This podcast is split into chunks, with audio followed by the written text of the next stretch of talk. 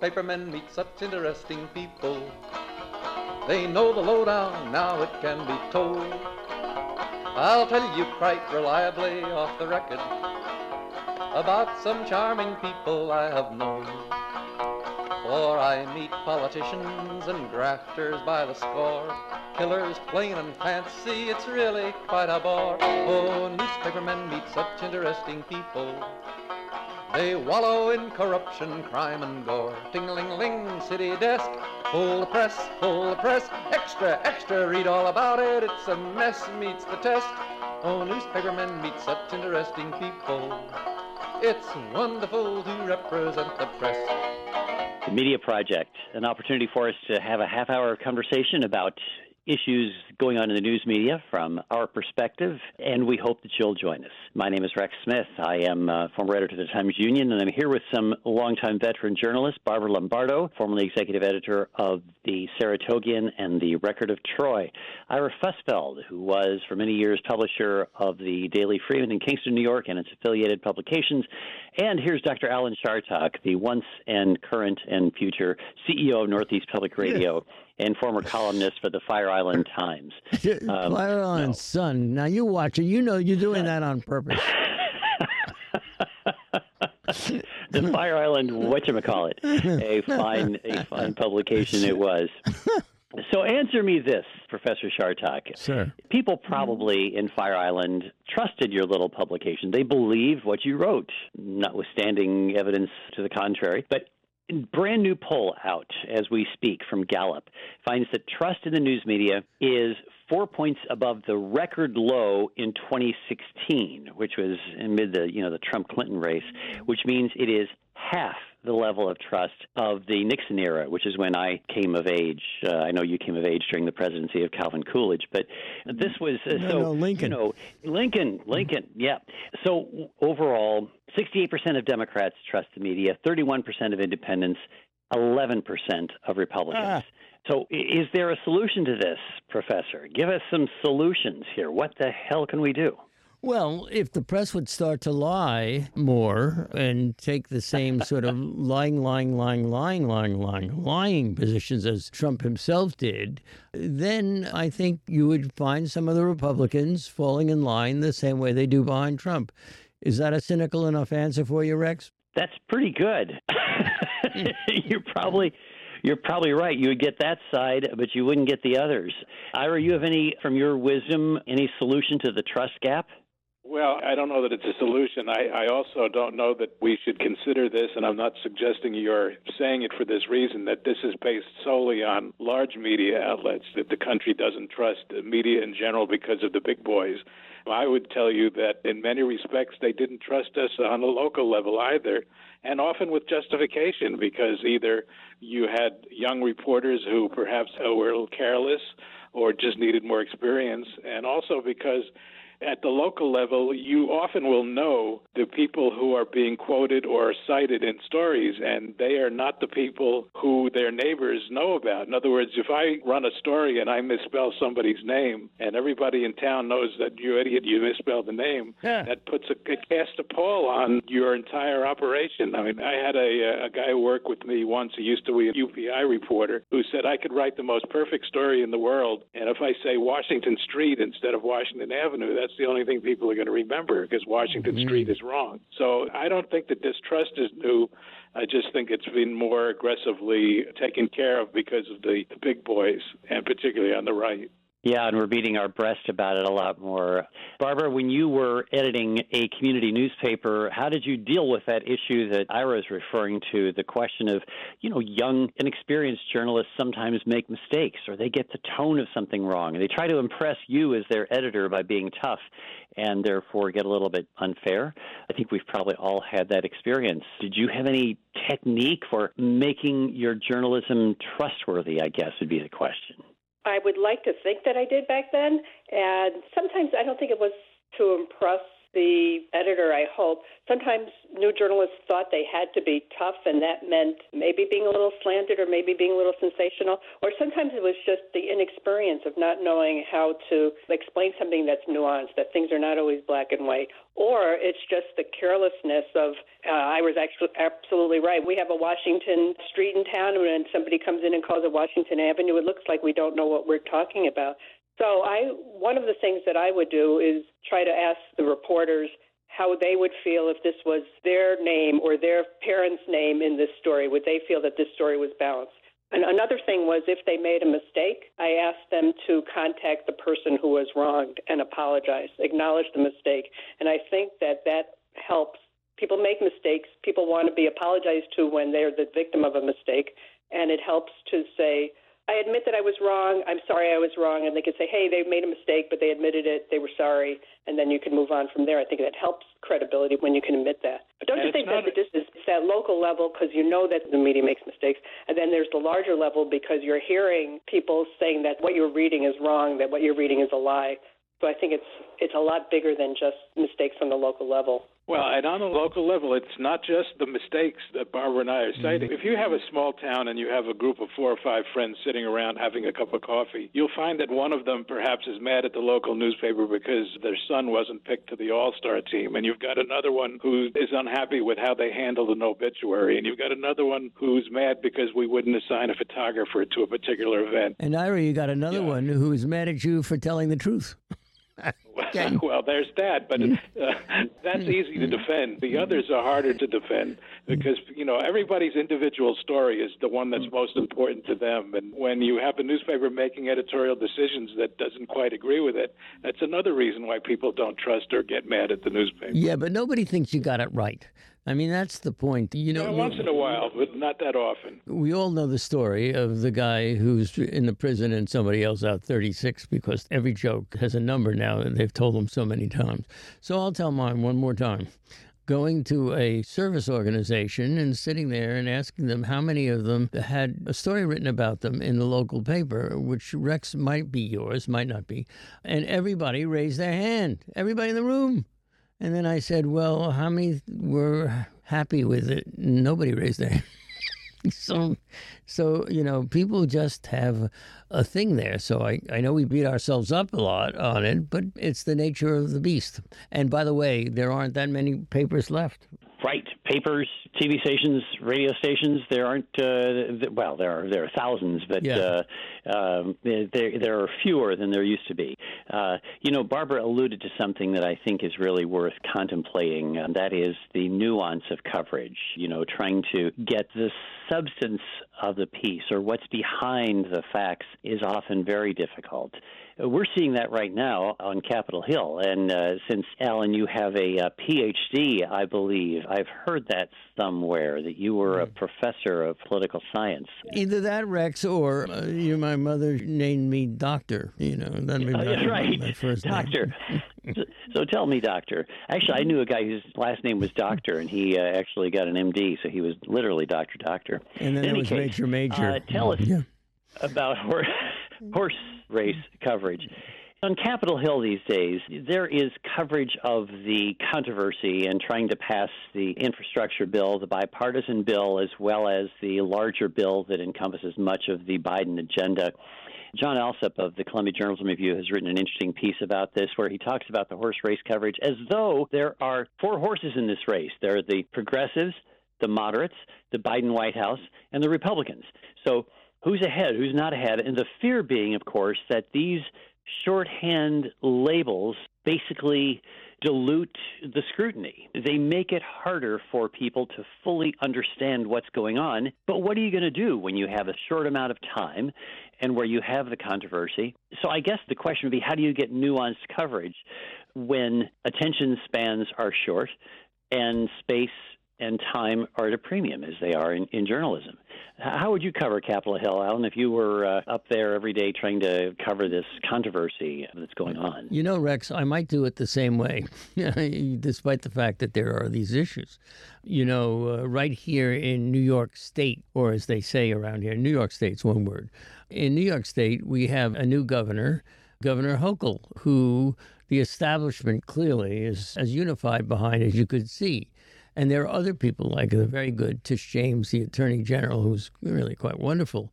And a lot of people are expecting her to come in the race. And so you got a lot of this will she or won't she stuff. Then the biggest kahuna of all is the question as to whether the so called disgrace, and it's something I really wonder about when, as you know, they always say the disgraced Governor Cuomo.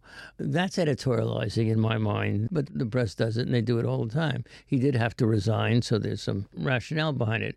But there's a very good chance he's going to come in himself into a five or six way primary and that he's going to win because you know some of the other people aren't as well known, and there are an awful lot of people who who still like Cuomo. I hear from them all the time. So this is the kind of stuff that people can understand. It's not above their heads, and I get it. And if I were running, you know, a news operation, which of course I'm not, I would be saying exactly that. I would say give them what they oh, want. That is a problem.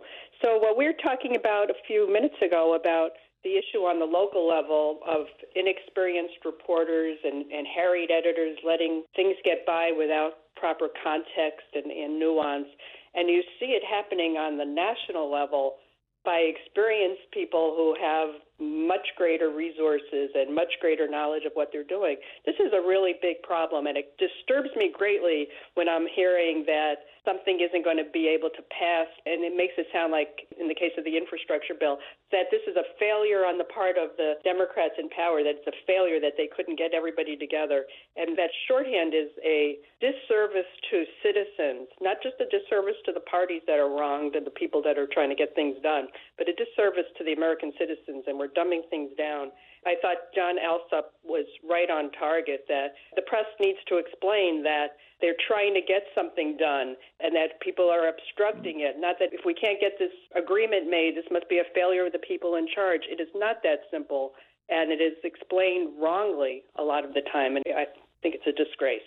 Well, I'm not opposed to criticizing the print media as I've often done on this program, but in this particular case, in this particular issue, I lay this at the feet of the broadcast and the cable news. I would uh, agree that it's broadcast. Now let's talk about the national level now. So forget about local press, which doesn't cover these things firsthand. But you know, the New York Times and the Washington Post, which I read every day, had nuance, has described the kinds of things that are not being described more fully by cable and by internet and the like. Mm-hmm. And so, if the setup that Rex gave us if it is a problem, it's a problem that's created by the news media that unfortunately from which most people get their news. If you read the New York Times, it may take you to paragraph 16, but you'll read the kinds of differences that the critics suggest are not being made. And everybody gets to 16. Well, well, the broadcast people, on occasion, when they set aside an hour for a special broadcast, they certainly are capable of doing it but they can't do it within their normal. Well, they won't do it within their normal format because people are going to change the channel if it gets too uh, heavy. Yes, that's very difficult because you see the analysis, the benefit of having print and having the stories. For example, you know, what does Kyrsten Sinema want? Other than attention, I don't know that we can say what that might be. And that has been pointed out by the best journalists in print. It's very hard to convey that to the general public who is simply looking for results. But if you're watching TV, what you know about Kyrsten Sinema is that she is colorfully dressed. She changes the color of her hair, and she was followed into the ladies' room by protesters. Those are going to be the images of Kyrsten Sinema, not what her specific politics are or what is driving her to become such a major figure now in this debt fight. Right very difficult decision making on the part of producers in television, I would think, and the mm-hmm. reporters to try to figure out how in the world do we cover this in the amount of time. But I'll tell you, the issue is that cable television, which still reaches an awful lot of people, takes up hours of conversation back and forth, little panel discussions, where the same points are made over and over, as though the way Bernie Sanders puts it, as though this is the Yankees versus the Red Sox. May they rest in peace, the Yankees And it's a difficult dilemma if you are in charge of one of those broadcasts, say, to figure out how you can retain your audience if you don't have your panelists go on and describe it the way they would on Sports Center. So I'm sympathetic to the journalists. I think it's very difficult. Which uh, journalists? journalists? What's that? Which journalists? You said you're sympathetic to the journalists, and you know, as usual on the show, there's the usual sour sour pusses about the way that the electronic media differentiates. No, that's who I'm saying. I'm sympathetic to the difficult mm-hmm. plight that they face because their livelihood depends upon the size of their audience. And if you don't have an audience, in any case, your journalism is of limited value. It's a tree falling in the forest. So I, I'm sympathetic to the drive to try to get an audience by keeping your coverage simple enough for the vast majority. I just think that, that in this instance, it's correct that this moderates versus progressives horse race coverage on Capitol Hill is really problematic. It's the way that we've been covering politics for years, and we've tried to get out of it, and sometimes we can, but it's now in covering government. It's really problematic. Uh, You know, I don't know. I don't know that I agree with that, Rex. To be as usually provocative as I can, and that is that I truly believe that, for example, who is going to be the governor of New York is important to people. So you know, when you cover the horse race, you are dealing with what they are thinking about. So that's why I'm not so sure that our complaining about this is justified. Well, but if you have to look at the consequence of who wins the horse race, not just who's ahead and who's not. Absolutely. Um, so, what difference would it make uh, whether the governor of New York is Kathy Hochul or Jumaane Williams or Bill de Blasio or Andrew Cuomo or any number of people who might be thinking of throwing their hat into the ring? What difference would it make? That's really where the coverage needs to be. Uh, Well, de Blasio is starting to rumor himself into running for governor because he has no other place to go. Being term limited, being term limited as mayor, and having a very weak appreciation for his efforts, you know, up to now. And uh, you know, as you always say, Rex, it's one of the things we always quote you on. You say, "Golly, gee whiz, Mabel, look at that! Bill De Blasio, a failed mayor, is running for governor of New York. Wants to run for governor of New York. Now, that's important. Don't you all think that that's the kind of thing that will get people's attention because uh, they they rated him badly, and now he's going to confound them by running for an even higher office. I've been It won't misquoted. if- It's Golly Martha, not Golly Gee Whiz Mabel. It's Golly Martha. Golly Martha. the best reporting on that topic is going to do what Rex said. Tell the reader and the listener, the viewer, what does it mean to me? Why should I care which person it is? The best reporting hmm. is going to do that. Not just tell me who's ahead, who's behind, who's running, but what difference would it make to me who that person is? Well, uh, but people have an idea as to, you know, after all, we have elections, and the elections give us a leader, and then those leaders are evaluated by the people who are watching or listening. Makes sense to me that they do that, and that the press, largely taken, works to give them the information they want about how these people they elected are doing. Media at wamc.org is how you can share your emails with us, and we'd be very happy to pass that along to our listeners. Media at wamc.org. This is the Media Project from Northeast Public Radio. That was Dr. Alan Chartock, Barbara Lombardo, Ira Fusfeld, and I'm Rex Smith, and we are grateful to you for being with us. Let us turn to a topic that is of interest to a lot of us who practice local journalism, and that is the turn of a number of newspapers that have been owned by chains into local businesses. Barbara, for example, was the editor of a Gannett newspaper, which now is the largest chain in the country, has been for a long time, more than 100 newspapers. Ira and I both have been at newspapers that were owned by large groups. And now there is some effort at some small newspapers. I think of, for example, Gannett owned a little tiny paper down in Arkansas where my parents lived in their retirement. And Gannett has sold the newspaper to the woman who had been working there for 33 years as ad director, general manager, and and they're figuring out how to make it work. These local people say, we can do this if we don't have to send off cash to the corporate parent. And I wonder if that model has resonance for us, if there's a way that that can work. For example, uh, Ira, if your paper, if the Daily Freeman in Kingston didn't have corporate ownership, what would it lose? Why wouldn't it be a thriving local business? And what benefit comes from ownership by that hedge fund that owns that newspaper group now? Well, the question comes with a supposition that if, in fact, private ownership purchased that newspaper, how much money are they willing to invest in it initially, and how much money, if at all, are they willing to lose if their investment doesn't work?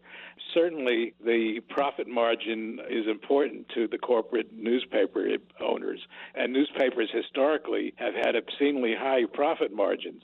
So you could cut a newspaper's profit margin if it's not going to a corporate entity and still do fairly well. But you would also have to start putting back a lot of money into the product for people for various things that have been let go over the years. So I, I think the short answer to your question, as they say in the adult diaper commercials, is it depends. I think each diaper is different.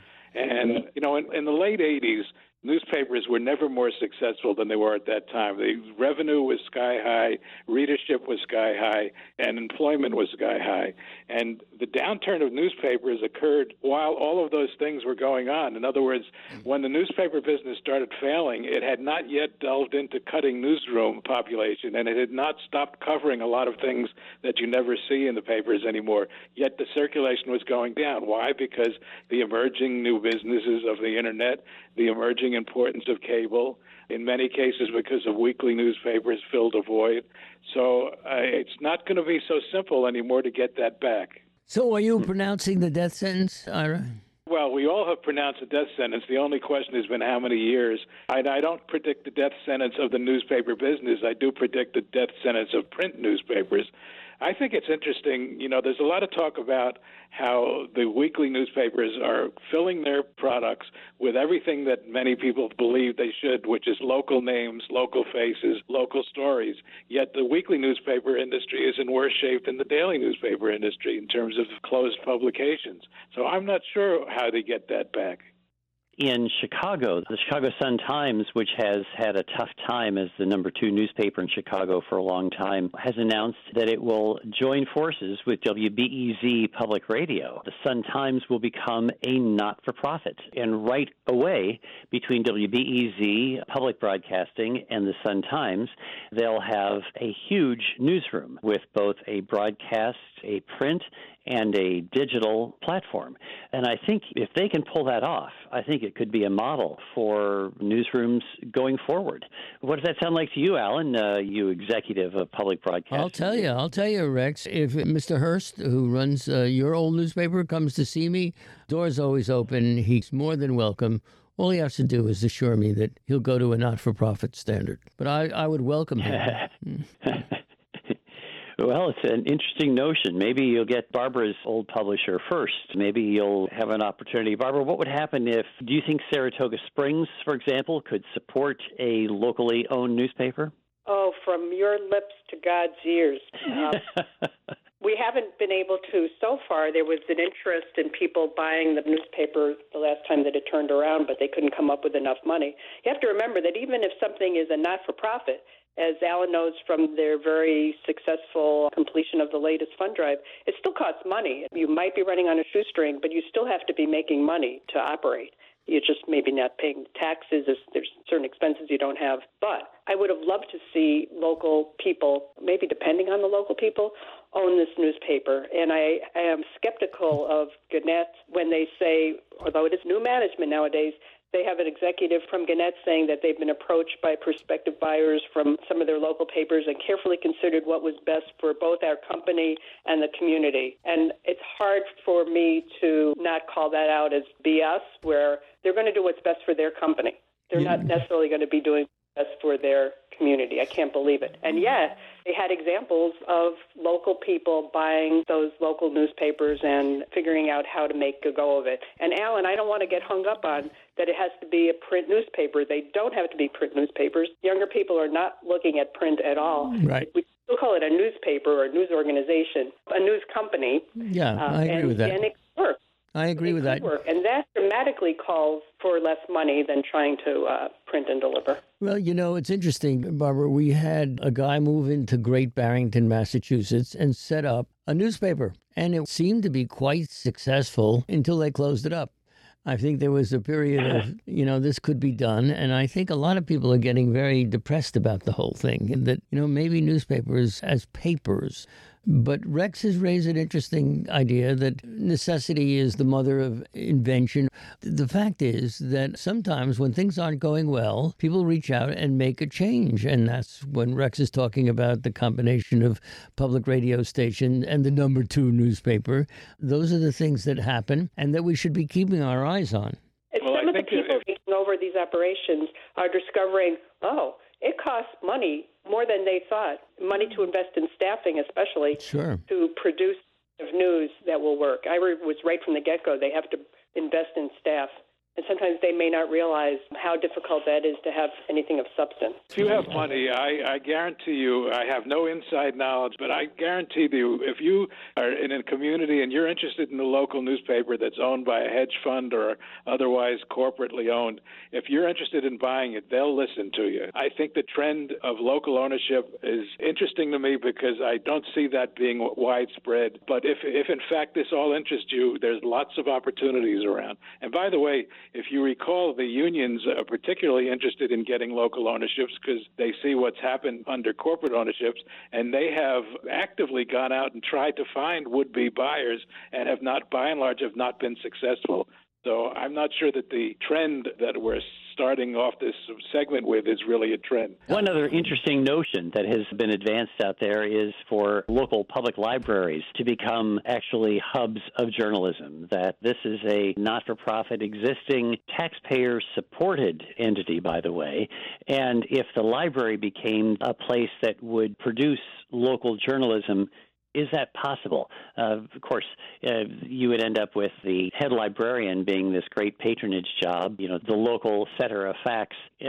All kinds of problems emerge. But it's an interesting notion that warrants further conversation that's just now being discussed. We're out of time, sad to say, Oh, uh, no. for this conversation this It's week. be an hour. There's, oh, well, there's so many topics we could get to. Alan Chartock, Ira Fusfeld, Barbara Lombardo, and I'm Rex Smith. Thanks so much to our producer, Dave Gastina, for bringing all this interesting stuff to our attention. And thanks to you folks for joining us this week once again on the Media Project. That's a thrill, altogether fits the bill. Oh, newspapermen are such interesting people.